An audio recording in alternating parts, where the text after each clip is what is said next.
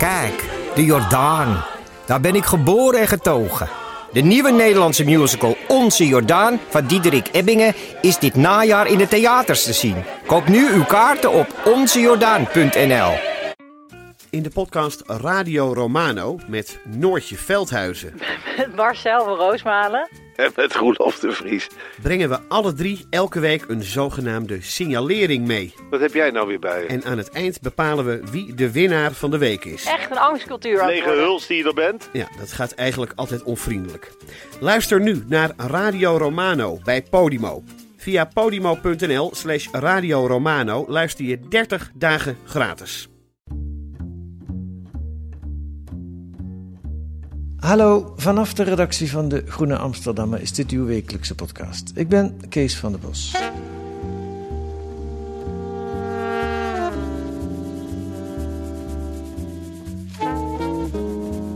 Groningen. Het herstel van de schade aan de huizen is een ramp in slow motion. Zo werd het door Irene van der Linden al in een eerder artikel genoemd.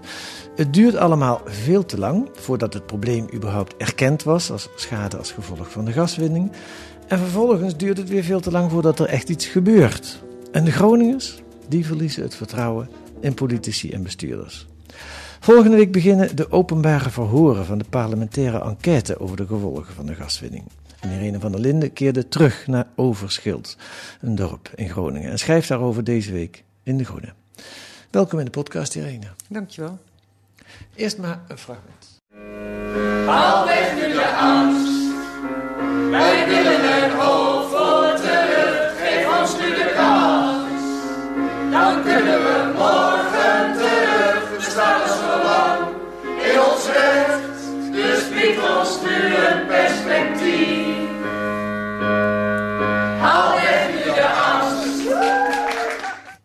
Wat horen we hier, Irene?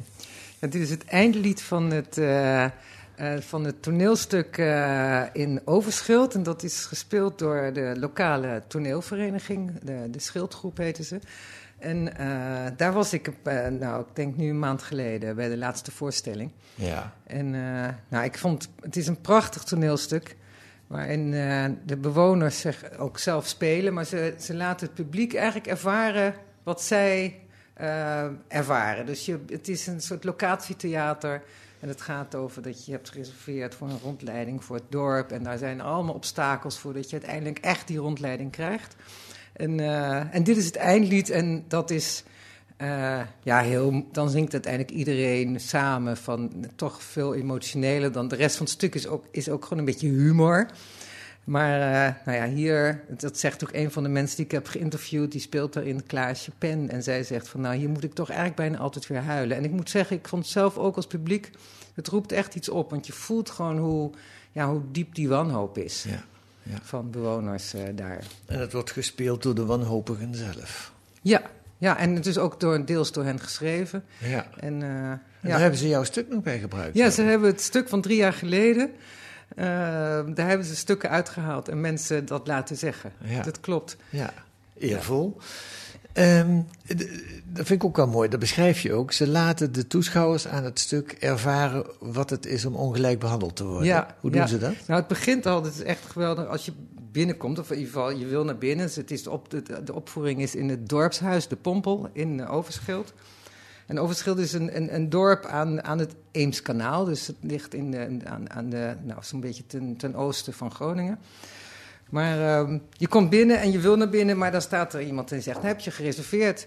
En dan eh, duurt het eindig en dan zeg je, nou nee, we staat niet op de lijst. En bewijs dan is dat je gereserveerd hebt. En dan moet je een, een bewijs laten zien, maar dat vinden ze dan niet goed genoeg. En dan moet je weer een formulier invullen. En ondertussen, dat moet iedereen dus doen. Iedereen zit er dus buiten formulieren in te vullen. En nou, dan wordt het weer gegeven. Nou nee, dat is toch nog niet, we gaan het allemaal uitzoeken. En... eh, nou, dat duurt al een tijdje. En ondertussen zijn er twee mensen die dan ook publiek spelen. Maar dat zijn dan de ac- acteurs. En die, die, daar, daar kijk je dan ook een beetje naar. Maar op een gegeven moment eh, eh, moeten ze dat nog steeds allemaal uitzoeken. Of, je echt, of er geen eh, fraudeurs bij zitten. Dus of je echt wel gereserveerd hebt voor deze voorstelling. En dan krijg je allemaal een code. En dat zijn dan zijn drie verschillende groepen. Er zijn drie codes en je wordt ingedeeld bij een van de groepen. En dan mag je naar binnen en dan moet je bij je code gaan staan, bij je eigen groep. En dan komt er op een gegeven moment een wagentje, een karretje met koffie en thee. Ja, we hebben hier koffie en thee. En dan delen ze dat aan één code uit. En eh, die krijgen ook nog een tompoes erbij. En heel lekker. En, die, en dan zeggen ze: nee, de rest van de codes helaas. We hebben geen, eh, die, dat moeten we eerst nog even uitzoeken. En dan de andere code krijgt dan water. Dus je staat daadwerkelijk echt te kijken hoe anderen koffie en thee krijgen. En die tompoes zitten te eten. Terwijl je daar die andere groep. Nou, en dat is een beetje wat tekenend is voor Overschild. Dat hele kleine dorpje is verdeeld in, in drie batches, drie groepen. En de ene van die groepen krijgt veel meer dan de ander. Ja, hoe krijgen ze het voor elkaar? Daar Ja. gaan, we het over hebben. Laten we eerst even Overschild, klein dorpje eh, ten oosten van Groningen. 400, 500? Ja, zo'n 500 inwoners. Het bestaat eigenlijk alleen maar uit een eh, kruispunt, uit een viersprong. Dat is de kern van het dorp. Ja, En dan heb je daaromheen, buiten de bordjes zoals het heet, eh, een- liggen nog helemaal voormalig boerderijen of boerderijen. En dat heet het buitengebied. Ja. En bij elkaar zijn het zo'n 500 mensen. zwaar getroffen dorp. Ik Ja. herinner me uit jouw vorige artikel dat 80% van de huizen afgebroken moeten worden. Ja. Eh, dus dat is bijna een nieuw dorp. Moet er gebouwd worden. Ehm, laten we wat overschilders, heet dat zo, voorstellen. Klaasje Pen, die naam is al genoemd. Wie is Klaasje Pen? Klaasje Pen, zij woont eh, in, in, eh, aan de Meer, Meerweg. En de Meerweg Dat is de hoofdstraat. Dat is een van de, van de vier straten. En deze straat die is als eerste geïnspecteerd in 2016. En zij eh, zit eigenlijk in de beste batch. En die straat die is helemaal afgebroken ondertussen. En eigenlijk staan er bijna allemaal al nieuwe huizen. Haar huis is ook nu nieuw. En ze is er net een maand geleden ingetrokken. En ehm, eh, de, de, de- ja, dat, eh, nou ja, ze- ze- eh, zij heeft nu gewoon, en dat hebben natuurlijk die hele boel, een, een heel erg mooi, eh, duurzaam, levensbestendig, aardbevingsbestendig huis gekregen. ja. En beschrijf haar eens als persoon. Hoe oud is ze? Hoe ziet ze eruit? Hoe leeft ze? Ehm, eh, ja, ja, dan, hoe oud is ze? Moet ik altijd heel even kijken, want dat weet ik niet uit mijn hoofd. Ik zal eens heel even kijken of ik dat hier zo zie staan. In, in de 60, eh, In de volgens mij. 66. Ja, het, het komt niet Ik op. ben namelijk drie jaar geleden, ik zal even kort zeggen waarom. Oh, ze is Ja. 61 inderdaad. Oh ja. Want drie jaar geleden ben ik bij dezelfde, ik ben bij vier mensen langs geweest. En drie jaar geleden ben ik bij dezelfde vier mensen eh, geweest. Dus daar moet ik even nadenken over de leeftijd. Ze was toen eh, eind 50 en nu begin 61 Ja, inderdaad. ja. En eh, zij woont daar met haar man. Haar kinderen zijn eh, ondertussen uit huis. En eh, zij heeft eh, heel hard gevochten. Zij was, eh, heeft heel lang in de, de, de dorpsraad ook gezeten. Die vocht voor een betere situatie in het dorp. ja. En ehm, nou, haar huis moest dus helaas eh, weg. Zij, is, zij zijn in de jaren negentig naar, naar Overschild gekomen. En onder andere omdat ze het zo'n mooi huis vonden. Want zijn oude huis was de laatste kruidenier. Het was gewoon een heel typerend huis voor het dorp. En eh, nou, ze hielden van het grote landschap en van het Eemskanaal. En ze hadden iets echt, wauw, we hebben goed gekozen. ja. Nou ja, totdat dit allemaal gebeurde. En eh, bij haar huis waren ze ook, ze kreeg natuurlijk ook heel veel schade, maar ook dus echt verzakkingen en problemen. Dus op een gegeven moment was het duidelijk dat eh, het afgebroken moest worden. Tot haar grote verdriet. Maar ja, ze zegt ook, uiteindelijk heb ik er natuurlijk nu wel een heel mooi huis voor terug. En, Ja. en zij zegt toch, ja, wij horen bij de badge van de geluksvogels. ja. Ehm, want ja, we hebben hebben- uiteindelijk wel een mooi huis. En zij kregen de waarde, de taxatiewaarde terug van hun woning. Dus, eh, Ja, ze hebben de tompoes gekregen. zij, zeggen. kreeg, zij zei ook, ik kreeg Ja. de tompoes en, eh, en Ja. de koffie. Ja, Maar eigenlijk zonder dat ik erom vroeg. En dat is natuurlijk ook, maakt het, ja, heeft dat- gewoon geluk. dat zegt ze ook in het verhaal. Ze krijgt er ook een schuldgevoel bij. Ja. Ja, en dat is natuurlijk ook zo pijnlijk. Dat, ook, ik was naar het toneelstuk, eh, dan ben ik nog een tijdje in de pompen blijven praten, ook met mensen. En dat zeggen veel mensen. Het is ook heel ingewikkeld onderling. En ze zei ook van, ja, ga ik nu zomaar iemand die het nog niks heeft gekregen uitnodigen op de koffie? Het Ja. voelt allemaal toch heel ongemakkelijk. Ik heb er niet om gevraagd, maar ik Ja. heb het wel. Ja, En natuurlijk gebruik je dan dat ook, die mogelijkheid. Maar eh, dat mensen uit het buitengebied, die hebben nog soms helemaal niks zelfs, na al die jaren ellende. nou laten we er daar eentje van nemen. Jolanda Braam. Een Ja. ex-kraakster uit de- ja. uit Brabant. Ja?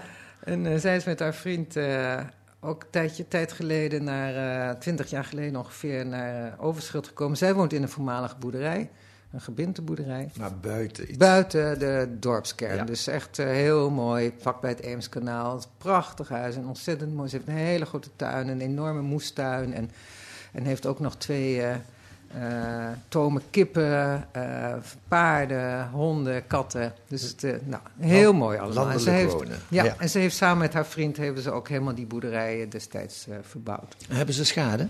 Ja, heel veel schade. Maar er zijn twee dingen. hè. Je hebt schade en je hebt versterking. Dus Ja. de, de, ze hebben, en dan moet je ook bij twee verschillende loketten zijn. Ja, dat is al, daar begint het al. Daar eh, begint al de, de, het ingewikkelde. Ja. Dus zij zeggen ook van, bij, zij hebben het zo verdeeld dat eh, haar vriend Martijn, die doet eh, vooral, houdt zich bezig met de schade. En dan moet Ja. je bij het instituut Mijnbouwschade Groningen zijn. Ja. En dat betekent eindeloos. Je moet meteen, als je een scheur hebt of iets anders, of een scheve vloer, dan moet je melden. En dan komen er uiteindelijk allemaal mensen over de vloer, die gaan het checken en controleren. En dan constructeurs en berekeningen doen. En dan krijg je een enorm schaderapport daarna. En krijg je te horen wat wel en wat niet vergoed wordt. Ja. En eh, dat is één ding.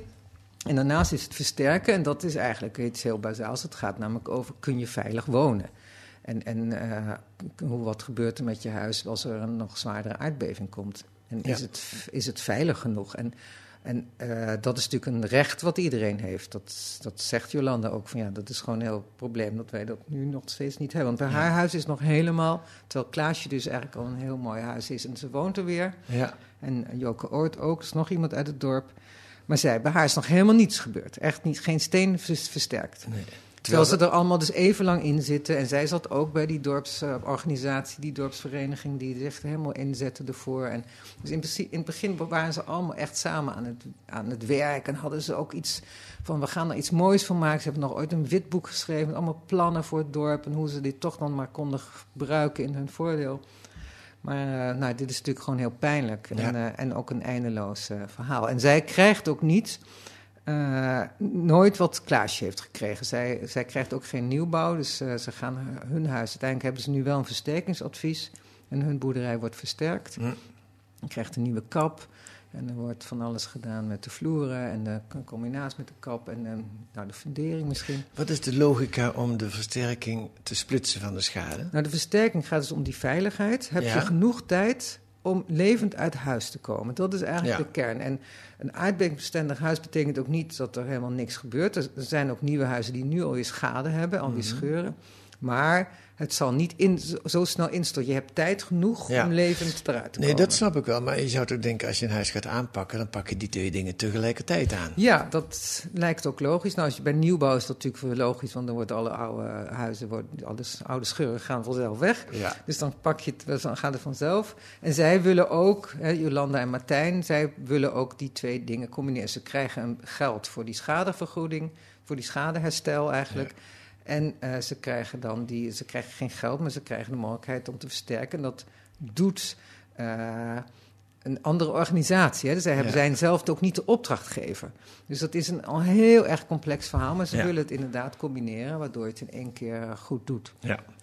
Ja, dat, is, dat tekent de ingewikkeldheid van de situatie Ja, van de. Groningers. Het is eh, bestuurlijke spaghetti genoemd door de ombudsman. En dat- Ooit al, eh, zes jaar geleden ja, al. ja, ja, Laten we nog iemand... Even nog, hoe gaat het met Jolanda? Ik bedoel, je vertelt nu feitelijk hoe het met hun huis gaat, maar hoe maakt ze dat zelf mee? Hoe gaat het met hun? Zij woont daar met haar man, haar vriend. Haar vriend Martijn, ja. En eh, nou, het gaat op zich verder goed. En ze zegt ook, ik ga me proberen verder ook wel allemaal op andere dingen hiernaast te richten. Mhm. Maar ze worden hier natuurlijk wel heel wanhopig van. Ja. Het, het vergt ook enorm veel tijd. Ik bedoel, echt, dus, eh, bij iedereen waar, met wie ik praat, die zegt... oh, ik zal nog even nog een rapport halen. En op een gegeven moment liggen we dan op tafel... liggen er gewoon stapels met papieren, brieven, rapporten en dossiers. En, eh, en ondertussen, ja, dan dan hebben ze nog niks. Ja. Het is, en dan moet je weer een bezwaar... Die Martijn zei ook van, nou, dan hebben ze weer een sch- een scheur afgekeurd... omdat die zogenaamd al hersteld zou zijn... En, eh, maar dat is dan een nieuwe scheur, dan moet ik weer een bezwaarschrift sturen. Dus je, je blijft maar. Het is een ontzettende klus. Een super bureaucratische... En een benadering die ook vanuit de overheid een, vol zit met wantrouwen. Hè? Je moet alles bewijzen. Nou ja, dat is natuurlijk de eh, grote kritiek. En dat was ook al de kritiek van de ombudsman destijds. En daar is uiteindelijk toch, dat, dat blijft gewoon toch uiteindelijk doorgaan. En eh, daar zit natuurlijk ook achter dat het gewoon over geld gaat. Ja. En, de, en de NAM eh, speelt daar een grote rol in, de Nederlandse aardoliemaatschappij, die, Ja. die voor een heel groot deel die versterking moet betalen. Ja. En ehm, nou, dat, dat blijkt ook steeds meer. En dat is ook de reden waarom die, dat dorp in die drie badges is verdeeld. Als je eerder, diegene die het eerst is ge- eh, geïnspecteerd, toen was de, waren de veiligheidsnormen nog hoger. En de NAM heeft eigenlijk steeds elk jaar weer geprobeerd die, die normen omlaag te brengen. En eh, daardoor, en dan werd ook de versterkingsadvies erop aangepast. Dat is een reden dat het ook zo lang duurde. Want dat zorgde elke keer weer voor vertraging en voor onderhandelingen. En eh, zowel toen in 2018 heeft de overheid de regie overgenomen, maar die moest natuurlijk ook nog weer onderhandelen Ja. met. Laten we naar iemand uit de derde batch gaan. Joke Oort. Volgens mij zit die in de derde batch. ja, zij zit in de derde batch. Ik lees eh, eh, in jouw stuk dat zij het niet aankon om naar het stuk te kijken. Of niet om het uit te zien. Nee. Zij, zit er emotioneel eh, nog, nog heel erg in. Ja, ja. Waarom? waarom hoe, wat nou, is- Joke, die, Joke Oort, zij woont op de Kanaalweg. Dat is dus net de andere badge aan de andere kant van het kruispunt waar, waar Klaasje woont. Dus Ja. wel in de kern van het dorp. Ja. Ze heeft ook een heel mooi nieuw huis. Zij kregen wel iets minder. Maar eh, zij heeft wel echt iets traumatisch meegemaakt. Namelijk dat ze, eh, haar, het huis van haar buurvrouw eh, werd opeens onveilig verklaard een aantal jaar geleden. En die buurvrouw moest ook meteen het huis uit. En toen kwamen ze ook, eh, zeiden ze, nou, we willen even bij jullie bij jou op de koffie, we gaan je even updaten. En ze had eigenlijk nog niet zoveel door, dus ze ging praten met eh, de mensen eh, toen van Centrum Veilig Wonen, geloof ik. En, eh, maar aan het eind van het gesprek bleek gewoon dat ze op dat moment mee moest omdat het huis van die buurvrouw zo onveilig was en het stond zo dichtbij dat Ja. als dat om zou vallen, dan zou het op haar huis vallen. Dus, eh, en toen moest ze een weekendtasje eh, pakken. En toen heeft ze de konijnen en de kat in een noodhok gestopt. En is in de bus naar een. ze is toen naar zo'n zo'n vakantiehuisje aan het Schildmeer eh, ge- gezet. Maar dat weekend werd maanden, want dat huis werd maar niet afgebroken. Dus ze kon pas terug als het huis van die buurvrouw was afgebroken. Nou, Ja. Dus dat, en dat is voor haar echt een traumatische ervaring geweest. Dat is natuurlijk ook heel heftig. Ze mocht ook haar eigen huis niet meer in zomaar. Uiteindelijk heeft ze in de eigen eh, tuin of op de oprit een soort noodhuisje voor zichzelf gebouwd. omdat ze in de buurt wilde gaan wonen. Ja, want dat was toen uiteindelijk mocht ze, was het huis van de buurvrouw afgebroken. Mocht ze weer terug, maar Ja. toen moest haar eigen huis natuurlijk Oh, ja. versterkt worden. En het moest ook afgebroken worden. Het was ook te beschadigd en eh, te onveilig. En toen zei ze, ik ga na wat ik heb meegemaakt niet nog een keer eh, weg en naar een wisselwoning. Ik wil gewoon hier blijven. En ze is heel erg handig. Ze is dochter van een aannemer en ze heeft gewoon een eigen hut gebouwd achter in de tuin. En eh, daar heeft ze, ze dacht dat het voor een paar maanden was, voor een, in, de zomer met name. Uiteindelijk heeft het anderhalf jaar geduurd. Heeft ze daar gezeten met koud water en, eh, en een teltje. Dus ze heeft nog wat extra, een extra een, een muurtje tegen de oostenwind gemaakt voor de winter, omdat het toch wel een beetje koud was. Laten we haar ook een leeftijd geven, ergens ook in de 60 geloof ik. Ja, En ehm, ze is net 60. ze is geworden. net 60. Ja. En toen ze in haar huis mocht, wa- waarom, zet even achtloos, zij kreeg natuurlijk minder of iets minder dan Klaasje Pen. Waarom krijgt zij minder? Nou, ze heeft ze later geïnspecteerd. Ik geloof dat zij de, haar badge, die straat, werd in 2017, eh, als ik het goed zeg, geïnspecteerd. En toen was in de veiligheidsnummer van de NAM al omlaag bijgesteld. Ja. En zij kregen toen in eerste instantie eh, evenveel geld voor nieuwbouw als kubieke meters eh, van het huis. Dat is later veranderd in vierkante meters, omdat dat dan eigenlijk echt niet klopte. Maar eh, ze heeft daardoor gewoon veel minder kunnen besteden aan een nieuw huis. En het, haar huis is ook echt, echt een stuk kleiner dan haar oude. Ze had vier slaapkamers en nu nog maar één. Een andere Ja, berekeningsgrond. is een andere berekening. Zodat ze er gewoon minder uit hoeven te geven. Want daar gaat, Ja. het gaat uiteindelijk toch voor een groot deel over geld. En Jook heeft het heel moeilijk gehad, las ik, of lees ik in een stuk. Toen ze terugging naar verbouwde huis, toen kreeg ze een stressaanval. Is het ziekenhuis Ja, ja, op de dag van de verhuizing eh, vertelde ze. Ja. Ja. Als het ware, toen kwam het los, ja, zou je ja, ja, dat ze zei ook van het is toch een soort, en ze zei ook, ik zie het in het hele dorp, een soort je over, een overleven. Ja. Ja, Het is steeds die on- onduidelijkheid, met name die onduidelijkheid, hè, dat eindeloze wachten, wachten en eh, dat ermee bezig zijn, niet weten hoeveel. En dan wordt het weer bijgesteld. Wiebes die op een gegeven moment in 2019 geloof ik, of 18, de boel stil heeft gezet. Ja, en de pauzeknop oh, duwde. Die pauzeknop. En Ja. dat is eigenlijk natuurlijk al heel lang gaande. En, ze zei, en, en, en eh, tij- op de dag van de verhuizing stortte ze in. Uiteindelijk is het, gaat het nu eh, een stuk beter. En eh, ze heeft eh, psychologische hulp gehad. En dat, dat is, nou, ze voelt zich ook een stuk beter. Ze heeft ook nu wel echt, ze is heel blij met haar huis. Ze heeft een heel mooi huis, wat helemaal op natuurlijke wijze gebouwd is, gekregen. En helemaal zoals ze het wilde. Ja. Dus ze is heel blij. Dus er is wel Ja, iets- en ze gaat ook, zij, kijk, zij en Klaasje hebben zoiets, nou nu gaan we gewoon weer leven. Het is Ja. voorbij en we gaan Ja. opbouwen en we kunnen het achter ons laten. Nou, tot slot, om de foto nog verder af te maken, hebben we Henk Kruisinga Ja. met zijn vrouw Joke. Joke. Eh, en die gaan weg. Ja, zij gaan weg. Zij zijn Ze echt ook in een- buitengebied, hè? Ja, zij zijn 80. Tenminste, Henk wordt, moet, wordt in augustus 80, maar ze, en, en, en, en Joke is al 80. Zij zijn echt nog de laatste, een van de laatste, echte, zoals het heet, oude schildjes. En er wonen gewoon dan nog drie anderen in het dorp. En, eh, en zij wonen op een boerderij. Ze hebben daar ook gewoon geboerd en eh, vier dochters grootgebracht. En eh, hij heeft die boerderij ooit van zijn vader overgenomen. Hij is daar geboren. En, maar dit heeft zo lang geduurd, het proces, dat zij hebben uiteindelijk nu net onlangs een versterkingsadvies gekregen. Daar is verder dus ook nog helemaal niks gebeurd. En ehm, nu hebben zij geld gekregen voor eventueel herversterken of te gebruiken bij nieuwbouw. En Ja. het is niet genoeg om een heel zelfde mooie boerderij neer te zetten, maar het is in ieder geval iets van steun erbij. Maar zij zeggen ook van ja, dit heeft zo lang geduurd, wij kunnen dat nu niet meer. Dus wij eh, gaan, hebben, gaan de boerderij nu met dat bedrag erop verkopen. En dan kunnen de volgende bewoners eh, dat gebruiken. En zij vertrekken zelf Ja. naar Siddelburen, Het zijn ik. Siddeburen. Ja. Ja. Ja. Ja, ja, ja. God, de- dat is dus één dorp in Groningen. Dit, dit soort verhalen dorp, ja. eh, kun je van, Ja. van heel veel dorpen. En de essentie, of, het- nou de essentie, er zijn heel veel essentie, maar het allerergste is, geloof ik, maar dan mag jij zeggen of ik dat goed inschat, de, de, de onzekerheid, de Ja. bureaucratie. De onzekerheid, de bureaucratie, ook wel de willekeur. Hè, van waarom de een en de ander, waarom de een meer en de ander minder. Maar ook die onzekerheid, dat, die onduidelijkheid, het altijd maar wachten.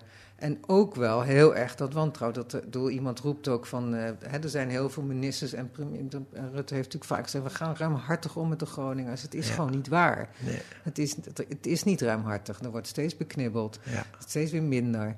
Eh, steeds eh, gesteggel over geld. ja. Eh, en dat is natuurlijk gewoon, dat voelt voor hen ook heel on- onterecht. Ja, het lijkt in die zin op de toeslagenaffaire. De mensen zijn ex-slachtoffer van overheidsbeleid, in dit Ja. geval het oppompen van aardgas. Ja, En worden toch ehm, en worden eigenlijk niet, niet, niet fatsoenlijk behandeld. Nee. Daarna Daar nee, komt het op neer. daar komt het op neer.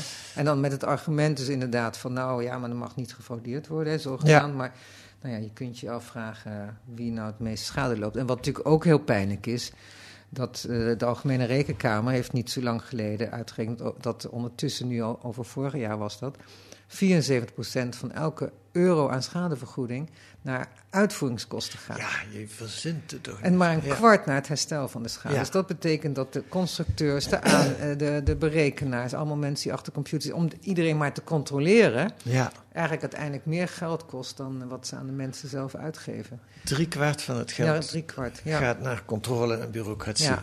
Dus die ervaring van de Groningers klopt ook helemaal. Dat in klopt de, helemaal. In de zin van, daar gaat ook al het geld naartoe, naar die controle, naar die nou ja, bureaucratie. en dus ook die ervaring van het wordt steeds minder en het wordt steeds meer bezuinigd. Blijkt ook uit de cijfers hè, dat de NAM dus steeds maar meer probeert minder uit te Ja. geven.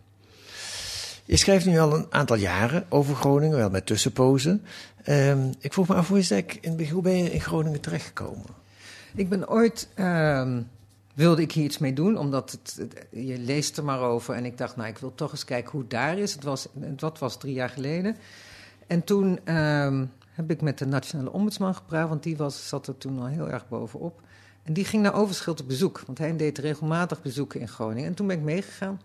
En eh, dat was toen al heel ontluisterend en heel eh, interessant om met iedereen te spreken en te horen van wat er eigenlijk gebeurde. En ik, ik was toen echt eigenlijk wel ontsteld. En toen heb ik een aantal mensen daar gesproken en nou zo ben ik ook in Overschild beland. Omdat zij eigenlijk een heel mooi voorbeeld zijn dat in één dorp hoe verschillend het gaat, die willekeur met die drie badges. En, en eh, nou ja, dat laat heel erg zien wat er in de hele regio eigenlijk gebeurt. Ja, ja. Toen ben je een beetje verliefd geworden op Overschild. Ja, ja, en hebben we ook de afgelopen drie jaar wel met mensen contact gehouden daar. Ja, je noemt het zelf ook een vorm van slow journalism, hè? Leg eens uit. Nou ja, dat je zo, sowieso, ik, ik, ben, ik, wel, ik ben destijds de eerste keer heb ik een week daar gewoon een huisje gehuurd. En, eh, en ben ik daar gebleven en, en heb ik uitgebreid met die mensen gesproken. En eh, heb, heb echt de tijd genomen, niet zomaar even een uurtje met daar en dan weer terug. Dus dat helpt, want dan daarmee voel je het ook veel meer, ook door daar zelf te slapen. Je komt gewoon een beetje in die, dat gevoel daar. En ze wilden het toen ook heel graag tegen jou vertellen. hè? Zeker. Ja, ja, zeker toen. Ik denk nu zagen er ook mensen wel tegenop om weer het boel op te rakelen. Met name mensen die eigenlijk al klaar zijn van nou moeten we weer. Want je moet toch, eigenlijk iedereen wel. Ze zijn natuurlijk ook wel heel moe Ja. van steeds weer dat verhaal vertellen aan mensen van buiten. Ja. Want zij zitten er gewoon middenin. Sowieso, ze hebben, zij krijgen constant te maken met nieuwe ambtenaren, nieuwe mensen bij die, die instituties waar ze mee te maken hebben. Die Nieuwe moeten dan alles weer, ja, Ja. alles weer uitleggen. Ja, Ja. En dan zeggen ze, ja, maar zij zitten er zo diep in. Ja.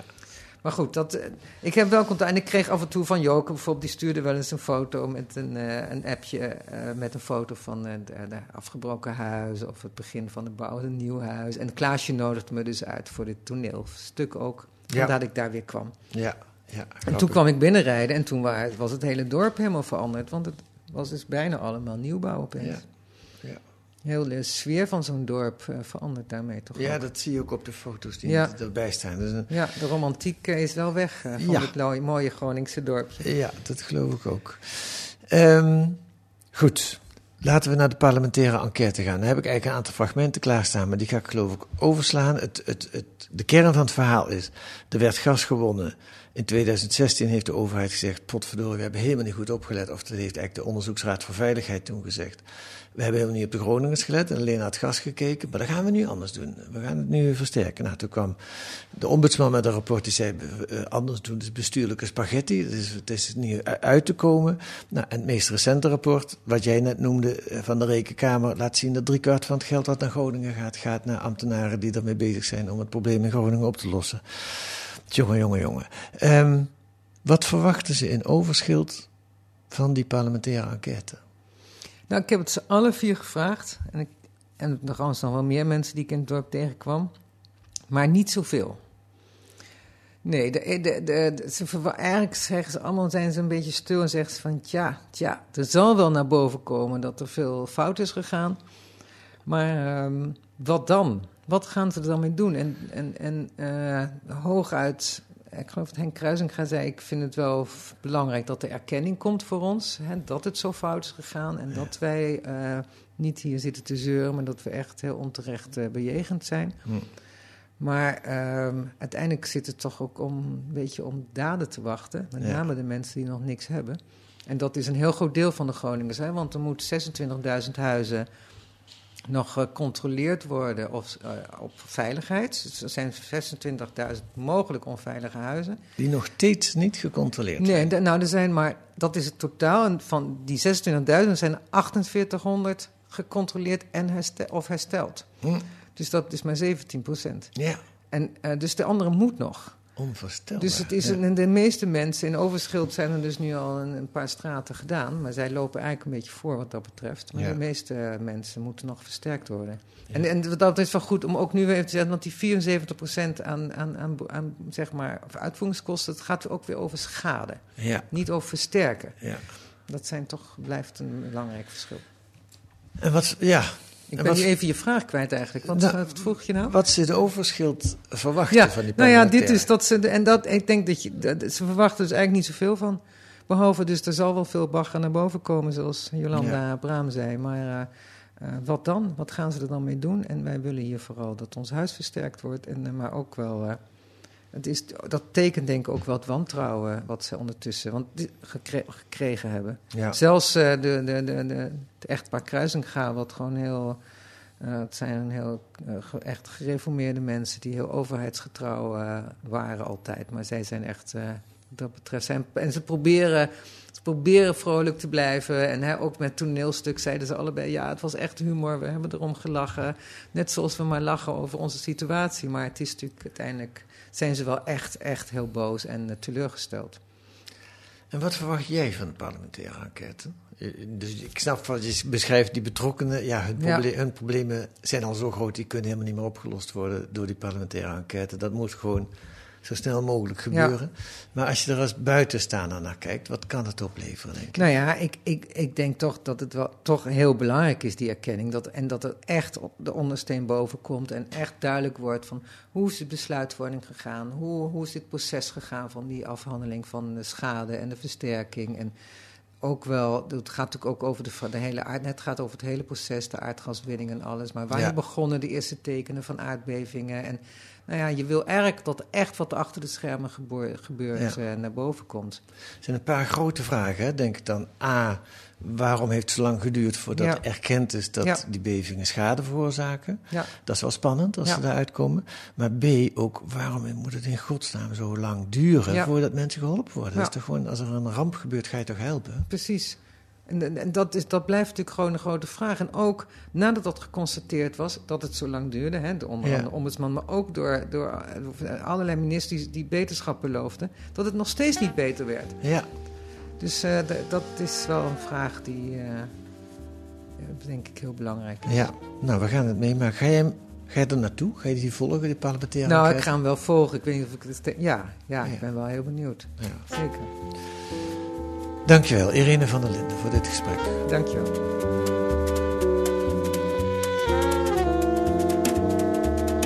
Wat staat er nog meer in De Groene deze week? Het verhaal van Laurens en Madagaskar. En dat zijn de eerste door Nederland tot slaaf gemaakte.